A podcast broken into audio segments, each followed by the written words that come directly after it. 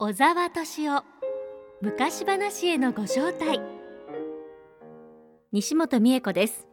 全国各地で昔話大学を主催する昔話や伝説の研究者小沢敏夫先生をお迎えして素敵な昔話の世界へとリスナーの皆さんをご招待します。小沢先生よろしくお願いします。どうぞよろしく。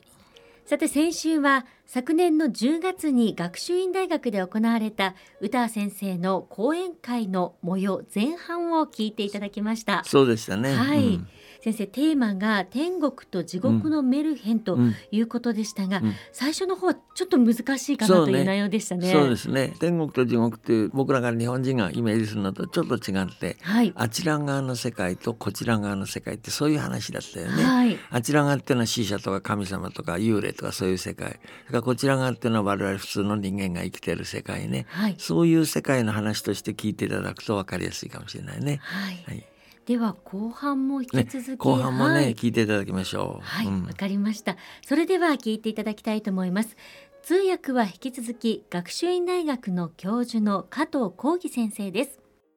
Aber es sind nicht nur Begegnungen der Menschen mit dem Teufel. 比較の対象となり笑い話があります。騙されるのは悪魔だけではなく、死神が騙されることもあるんです。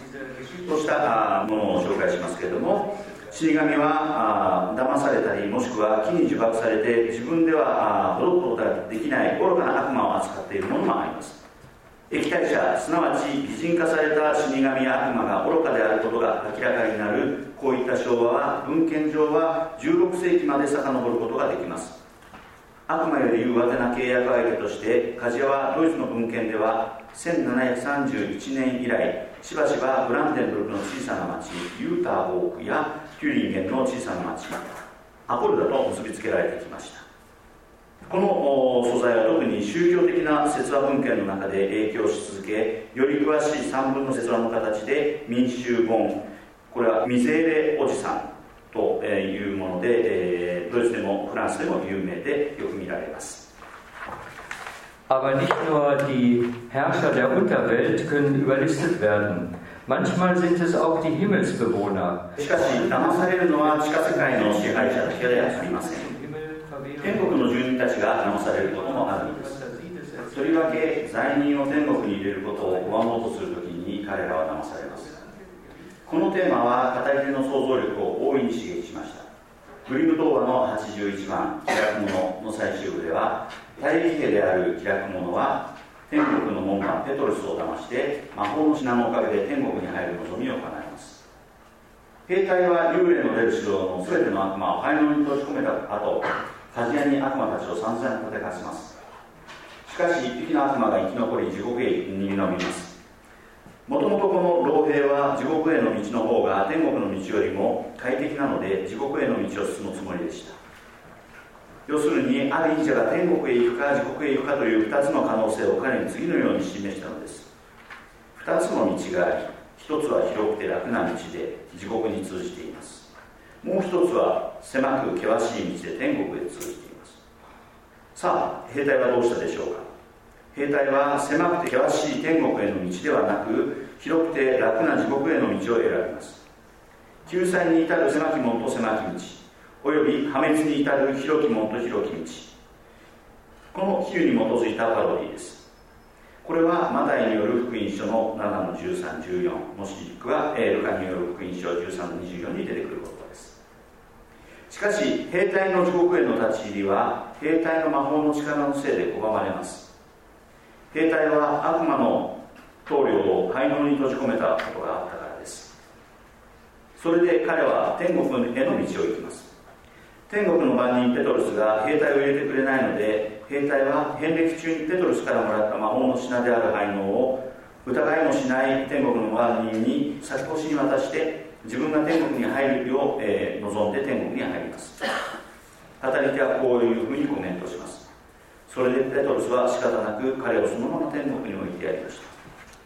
キリストとペトルスの地上遍歴の昭和では笑い話ではペトルスは常に失敗する模倣者ですがそうした笑い話とは違って81番グリムドア81番気楽者では聖ペトルスは好ましい性格を担っていますペトルスは奇跡の治療を成し遂げこのメルヘンの比較的長い前半部分では兵隊が奇跡の治療を試みて失敗すると兵隊を危険から守ります Ein anderes von diesen Schwankmärchen erzählt von einem Schneider, einem Handwerker. 他のお笑い話のメルヘン、昭和メルヘンの、えー、ではこうなっています、えー、35番の天国へ行った仕立て屋さんですね。では仕立てについて語っています。天国の番人ペトロスが仕立て屋を慈悲の心から天国へ入れてあげますが仕立て屋は一時的な滞在の権利しか手にすることはできません。仕立て屋は思い上がって地上に裁きを与えてしまいこの思い上がりのために神は仕立て屋を天国から追い出したのでした。今やこの罪人は敬虔な兵隊たちが座って陽気にやっている待合所に永遠にとどまらなければなりません。ここで見てきた説話や他の説話でも主人公たちは大抵狡猾さによって天国に入り込み言い訳に窮することはありません。一方不倫親方の聖者伝メルヘンでは、えー、独善的で喧嘩好きな人間たちはその性格について直しようがなく神が示した行いは彼らには閉ざされたままであると説明します Mit dieser Geschichte vom Meister Friem sind Sie also auch bei einer Gattung angelangt, bei einem Erzählgenre. 先ほどのフリーモールというのは、えー、聖者伝メルヘンという言われとしますけれども、えー、聖者伝メルヘンは救済の概念の大きな世界宗教が、えー、救済概念を理解しているのとは違った言い方になりますそして違った言い方でさまざまな方法で言い換えていきます。地上の生活は単なる中間地点に過ぎません。そして死は救済でありまた永遠の至福の前提条件です。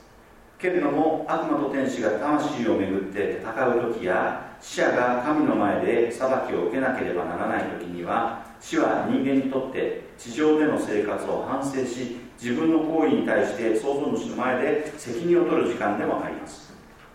生きている間にしたたった一つの善良な行いのために天国へ入ることができる改春の情のある罪人たちについてのメルヒアン。聖者伝そして伝説も魂の善良な行いは天国への道を開くのだという考え方を反映しています。善良な行いが天国への道を開くという概念は諸文化に見られる魂の天秤というイメージの形で文学や造形芸術に現れています。つまり正義のシンボルとしての魂の天秤。死者の裁きの小道具としての魂の天秤です。魂を天秤にかけるときには生きている時の善行と悪行が区別されます。それによって死んだ者の居場所が天国になるのか地獄になるのかが決定されます。特に印象深いのは天使と悪魔が魂をめぐって競うイメージです。回春の情がある罪についての聖者伝メルヒンは次のように説明します。ある金持ちでケチな男の臨終のとこでいい行いの代表者と悪い行いの代表者が魂をめぐって戦います。最後に天秤の皿が金持ちの男に有利となるように下がります。なぜなら彼は一度いいことをしたことがあるからです。Abschließend möchte ich noch ein Legendenmärchen der Brüder Grimm über ein frommes Mädchen darstellen. 最後にもう一つ、敬虔な少女についての、えー、グリム兄弟の聖者伝名編を紹介したいと思います。えー、短いメール編ですけども、とても印象深い効果的なメール編だと思います。えー、その少女は慈悲深さのために褒美を与えられます。この聖者伝メルヘンはおそらく、えー、ヴィルヘルム・グリムが特徴的なモチーフを利用して創作したものと思われますとこの短いメルヘンはすでに聞いたことがあると思います。まずはストーリーを話します。家のないみなし子が神の助けを信じて野原へ行き物乞いに最後のパンをあげその後4人の子供たちの帽子と上着とスカートとシャツをあげます。さらに暗い森の中で無防備に空腹と寒さにさらされていると突然星々と上等な天のシャツが天から降ってきます。女の子はそれを大シャツの中に集め生涯裕福でした。この幼い少女は貧しい子供たちの典型です。この子はメルヘンの援助に必要な全ての条件を満たしています。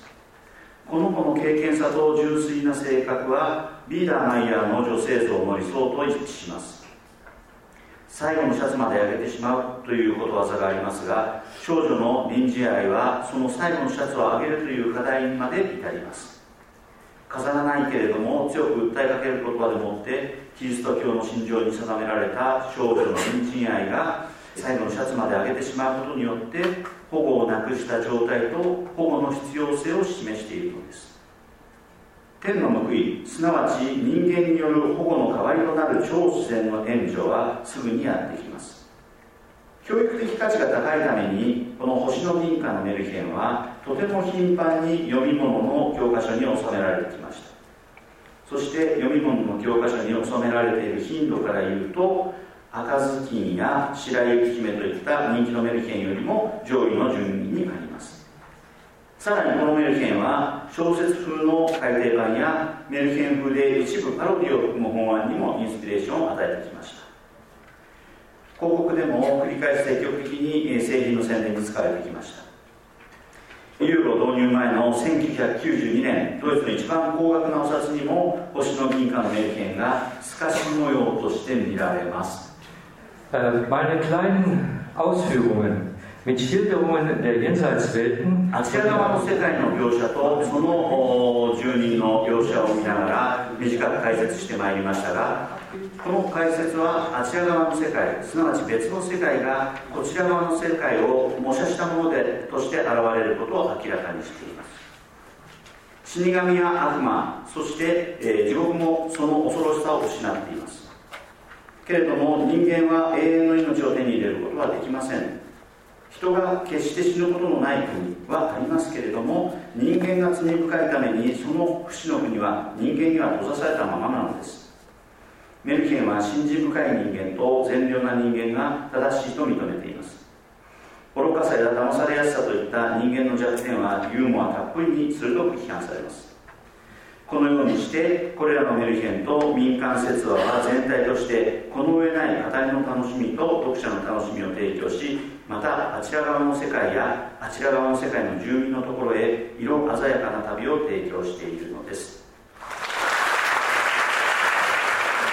歌先生の講演の模様を聞いていただきました。かなり深い内容でしたけど、うん、そうだね。興味深い内容でしたね。そうですね。あのとてもよくやっぱり勉強してると思うし分かりやすく話してくれたと思うよね。ねそうですね、うん、で会場ではですね質問タイムも設けてあったようなので、うん、その中から一つご紹介したいと思います。そうですね。紹介してみてください。はい、はい。日本の昔話などであちら側の世界が出るときに少なからず動物の道案内があったりですとかあるいはネズミの穴に入り込んだりですとか鳥がこっちだよと道案内をして入り込んだりとかあるいは鬼が出てきたりといった異形のものが出てくる動物的なものが出てくるというイメージがあるんですがヨーロッパではどうなんだろうという質問。Also in meinem Vortrag habe ich mich ja jetzt ganz speziell auf die Vorstellungen gestützt von Himmel und Hölle, so wie sie in Europa gängig sind. 今日はそのヨーロッパのメルヘンの中の天国と地獄ということについて話していたので、そうなんですけれども、例えばそこから神話全体に話を広げる、もしくは世界のメルヘンということに話を広げると、そこにはあの動物が出てくる役割があります。もちろんヨーロッパの中でそういうのがあるかというと、それはないんですけれども、例えばフリカですね。アフリカの南アフリカの昔話では例えばその死者の魂を動物が集めに来るといったメルヘンもあるそうです。そしてメルヘンの中にそのなんで死神がいるのかということを説明するメルヘンがあると。でその中ではその死神がいなくなると人間が溢れてしまうからだというようなものがあると。それからもう一つは非常に長生きする動物でしょうかね。のメルヘンそういうのがあるんですけれども死ということに関連してはですねその寿命というお話があります。それで寿命についてのメルヘンではそのみんな最初神が命を全てのものに動物にも人間にも30年ずつだったらそのあげるんですけれども、えー、人間がもっと欲張りで、えー、もっと欲しいと。10年ずつ他の動物からもらうと。最初はあの本来の人間の寿命なので30年間楽しいんですけどもその次はロバだったかな。重い荷物を背負って背負わなきゃいけない10年でその次は犬だったかなんかでこうえー、犬のように始まらなきゃいけない10年で最後はお猿のようにバカになってしまった、うん、最後の人生が来るとそういうお話もあります。Ich möchte noch einen wichtigen Unterschied sagen zu diesem Thema. もう一つ今日のテーマに関してそして今の質問に関しても、関係しておりますが、えーと、一つ重要なことをお伝えしたいと思うんですけれども、えー、メルヘンとか笑い話昭和メルヘンの中では主人公もしくは男の主人公女の主人公は天国に行くもしくは地獄に行くことができますそしてまた帰ってくることができますただしこれはメルヘンや笑い話の中での話で、えー、伝説の中では一度人間がそこの世界に行くと戻ってくることはできません。死んでしまうのです。いや日本とのその比較も面白いですね、うん、そうとても面白いですよね。僕たち日本人が聞いてるとねとても面白いです。今の質問もね、それに関係してると思うんだけどねこういうことなんですよね。歌先生と限らずキリスト教徒がほとんどであるヨーロッパの場合にはですね、はい魂の救済っていうのが一番大事なことなのよね。で亡くなった後死んだ後天国へ行って許されて魂が救済されるっていうのはもう最大の大事なことなんですね。これはもうキリスト教徒にとって。はい、でその時ね天国っていうのはそこにあるわけですよ。もちろんそれは神様が支配する天国ね。でそこに入るために魂が救済されて天国に入るためにはどうしたらいいかっていう話なわけ。さっきあの歌さんが例に挙げた話も皆さんでねそれに失敗したとかね。それでうまくいきましたとかってね、はい、でそこのところでお話が色がつかく笑い話になってみたりねで悪魔が邪魔したのをその悪魔をどかしてうまく天国へスポンと入りましたとかね、はい、そういう話ね。それが基本なんです。でそう考えるとね日本の昔話とは相当違うんだよね。はい、日本人まあキリスト教もちろんいらっしゃるけどもそうでない方も多いでしょ。はい、とね日本人にとってはね動物がとても大事なんですよね。動物と人間とのその分かり合いというかな。それがとても大事なんですね。はい、だから基本的にその宗教が違うもんで天国の考え方が違うのね。でねさっき歌さんが小狩の方で例に挙げた星の銀貨っていう話があるね。有名な話。有名な、はい、とても有名な話。僕もとても好きな話ね、はい、でもそれもやっぱり自分の着てるものまで貧しい人にあげてで最後に何もなくなった時に星の銀河がバーッと降ってきて体を包んでくれたっていう話でしょ？とても綺麗な話なあれなんかも典型的なそのキリスト教的な考え方ですよね。自己献身、はい、でそれを神様が認めてくれたとかね。ところが笑い話はですねそういうその人間が天国へ行きたいっていう気持ちをねちょっとくすぐって笑い話する話がいっぱいあるわけ。そこへ悪魔が出てきたりなんかしてね、はい、悪魔は人間を貶めようとするんだけど今度は逆に人間がその悪魔を裏書いてみたりするわけね。はい、っていうのがあって例えばグリム童話でですねさっき歌さん例に出してなかったけどもねある人が亡くなるのね。とね息子が見ると死神が足元に立っていたと。でね死神が足元に立つとその人は持ってかれちゃう。はい、で死神が枕元に立つと死神は失敗して帰っていかなきゃならないってこういう話があるんですよ。はい、これは有名な話なのね。で笑い話ではですねその息子がね親父さんの足元に死神が立ったのを見て急いでベッドごと上下書いちゃった そしたら、はい、ひっくり返したもんだから死神は枕元に立つことになったでしょ。だからお父さんは救われたっていう話が。あなるほど、うん、そういうふうにその悪魔をねいかに人間が知恵でやり過ごすかというふうな話が笑い話になるわけね。それもやっぱりさっきの魂の救済と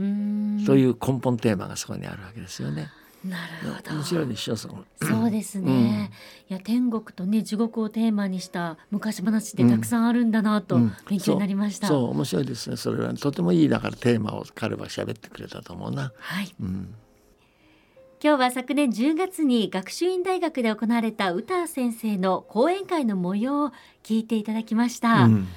大変面白い内容でしたね。ね。面白いですね。はい、で歌先生ねもう一回東京で講演してらっしゃるんですよ。はい、その模様はねいつかまた聞いていただこうと思ってるんだけどね、はい、そこではねラプンツェルの話をしてるんですね。ラプンツェル、うん、これも面白かったからね、はい、いずれまた聞いてもらいますよ。あ楽しみにしています。うん。うん、では先生来週のテーマを教えてください。来週はねこの間のところにちょっと戻ってですね、長野県の飯田でやった1101話を語る会ってやつですね、それの続きを聞いていただきます。はい。